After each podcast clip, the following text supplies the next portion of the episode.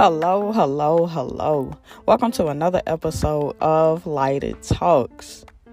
And today I just want to focus on that everyone goes through something, that everyone has a weight to carry, but it's focused on how can you get through it?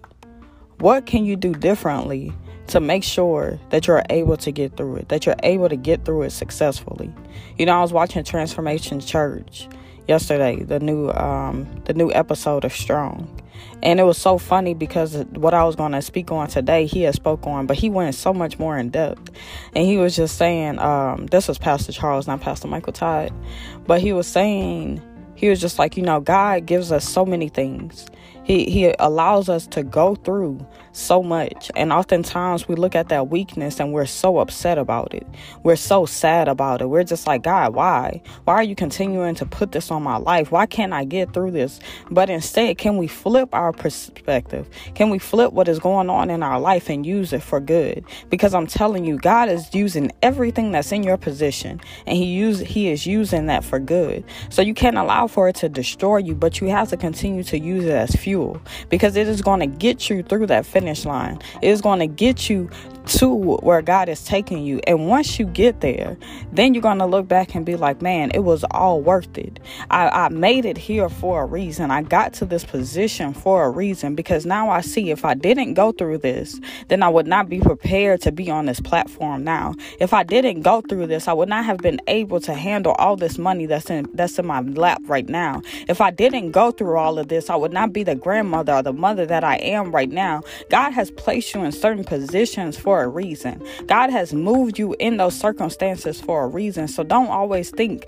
about the negativity, but think about how the blessing, since you are going through this, oh, the blessing must be on the way, or the blessing is coming. So let me just learn what I need to learn while I'm in this. Let me just do what I need to do while I'm in this because I know that God has something over my life. I know that God is moving in my life. I know that it's it's something coming. And so that's all I want to speak on today you know, I just want to do things a little differently. Usually I don't like reading from anything and I like to just speak. But today, God had me just write this down. And so, and I simply just want to read it, read it. And then that's just going to be the end of the episode for this week. So, um, before I read it, I just want to say that I hope that you have an amazing week this week. And, you know, to do that, you need to just pray about it. You need to ask God, whatever you're going through at your job, whatever you're going through in your life, you need to ask God for your for help. You need to ask him to move you it's out of those certain situations, to move you from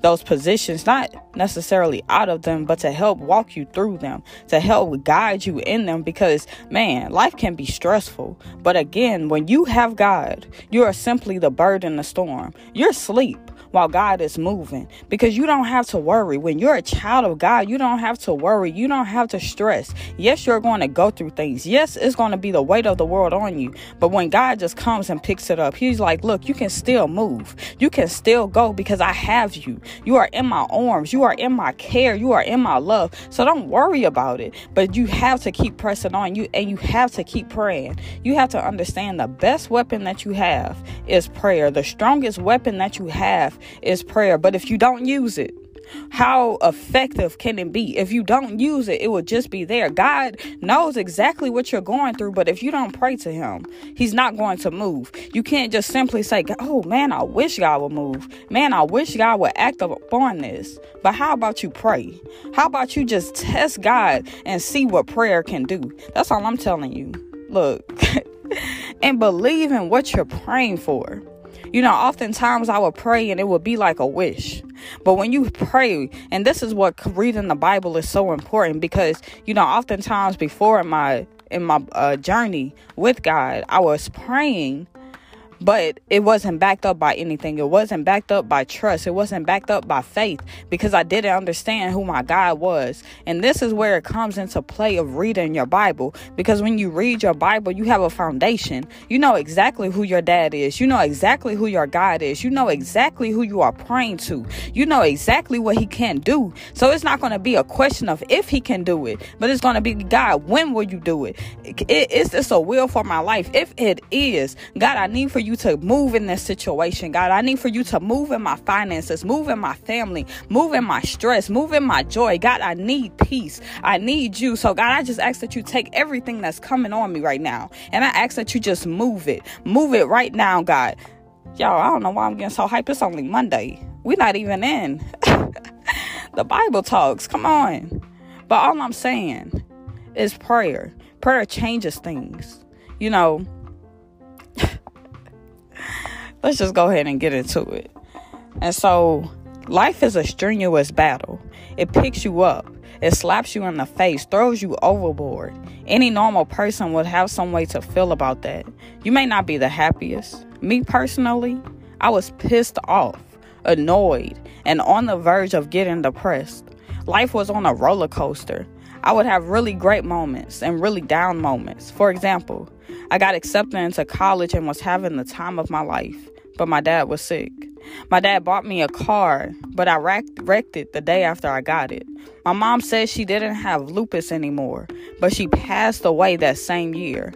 I moved to Houston and Austin, but I had to live with people that were completely different than me.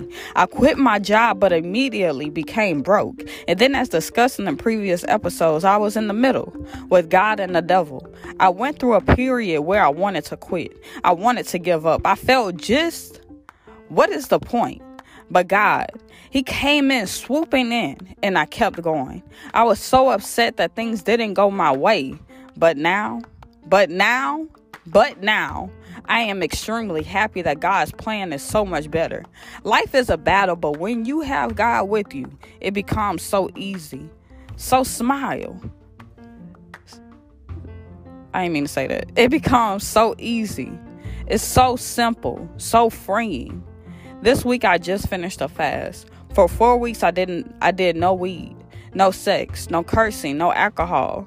And the aim each day was to read more and more of the Bible, talk to God more and just really start the year off right. I'm just like, God, I need change. I need something to be different. I need focus on you completely.